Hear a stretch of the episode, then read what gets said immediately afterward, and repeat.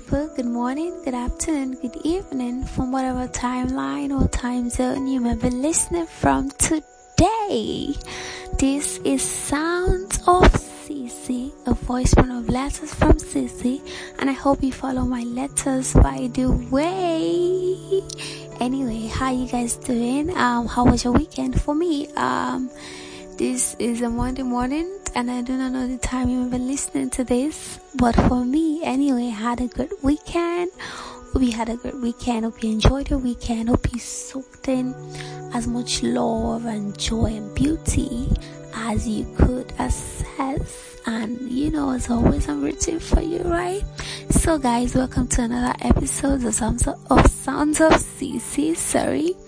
And in this episode, I will be sharing with you, like you can see from the title, your duvet. Basically, you know, sometimes I laugh at my titles because it's just sort of dramatic, you know. But anyway, I'm sure as always you can gain lessons from it. So today, like I said, I'm gonna be sharing on how to your duvet. But let me just start like this. So recently I was in a friend's house and she was arranging some of her things into a box and her clothes and all that. And I watched as she was doing it. And then it got to a point when, you know, when she had finished arranging her clothes, I think it was just remaining about a few clothes. And then she realized that she hasn't, she hadn't folded her duvet. And, you know, I don't know, maybe because the duvet was sort of big, she just you know, just squeezed it and just dumped it into a box. And I watched that for a bit and I just said to myself, babe, like darling, you could just fold the duvet, you know. And she looked back at me, she smiled and she was like, okay, great, you know, and she folded the duvet. And, um, immediately she did that, she realized that her box was not only neater, it also had more space, you know. And she said, Wow. She said to me literally, Wow, that can you imagine? There's even now more space to fold a bit of my clothes that I didn't even want to fold. What am I trying to say? Why am I rambling about folding duvet? I'm gonna get right into it because I learned a great lesson from it and I want you to learn a great lesson from it as well. You see, I realized that issues and events and problems or whatever the names that we may have given them, most of the time they're not as widespread as we think. They're not as large as we think. They're not as big as we think. Just like how my friend ever thought, you know, she thought a duvet was big and the duvet occupied so much space until she folded it until she found a way to make it smaller. She had no idea that the duvet was actually that small. Most of our problems, most of the things that gives us sleepless nights, most of the things that pounds in our hearts and all that, are not as deep as we think. We just haven't found how to fold the duvet. Let me give another example.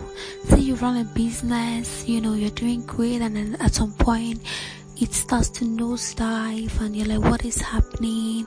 Am I a bad manager? Am I a bad leader? Most of the times, it's actually not either or, you know, any of that. It's just that maybe you've not learned how to build the right structures to sustain a thriving business like yours. You just haven't found how to fold the duvet You see, any wound that can be treated is not cancerous. Any issue that can be tamed, that can be controlled, hasn't gotten out of hand. Every question has an answer, but have you found the answer?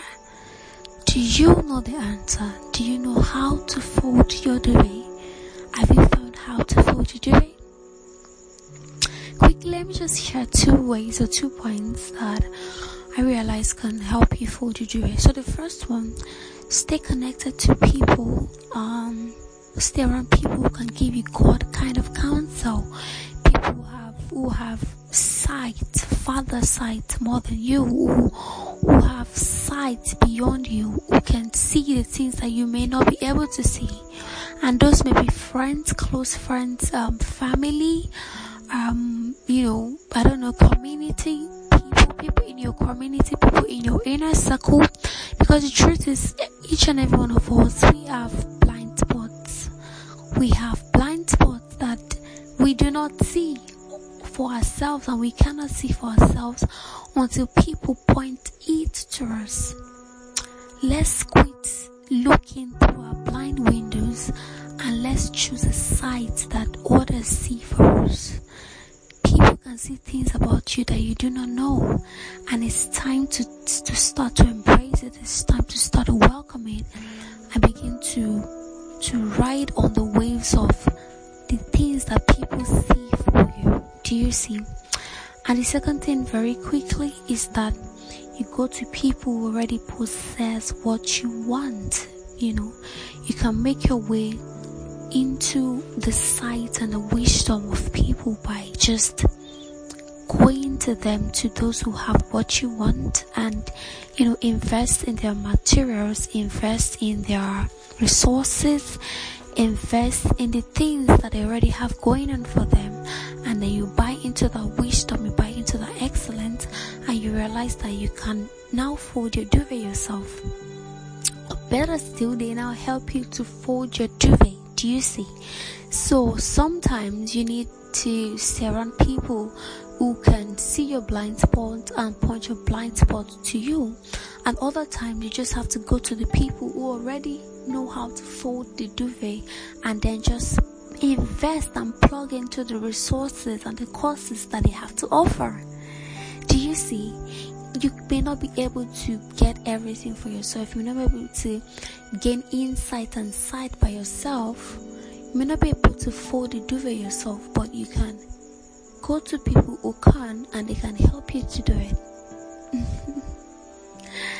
I hope that with this sound you can now fold your duvet correctly and accurately and you can begin to see and receive help from people and you can begin to pinpoint those that you need to reach out to so that they can help you with the insights and the wisdom that they've gathered so that you do not have to start all over.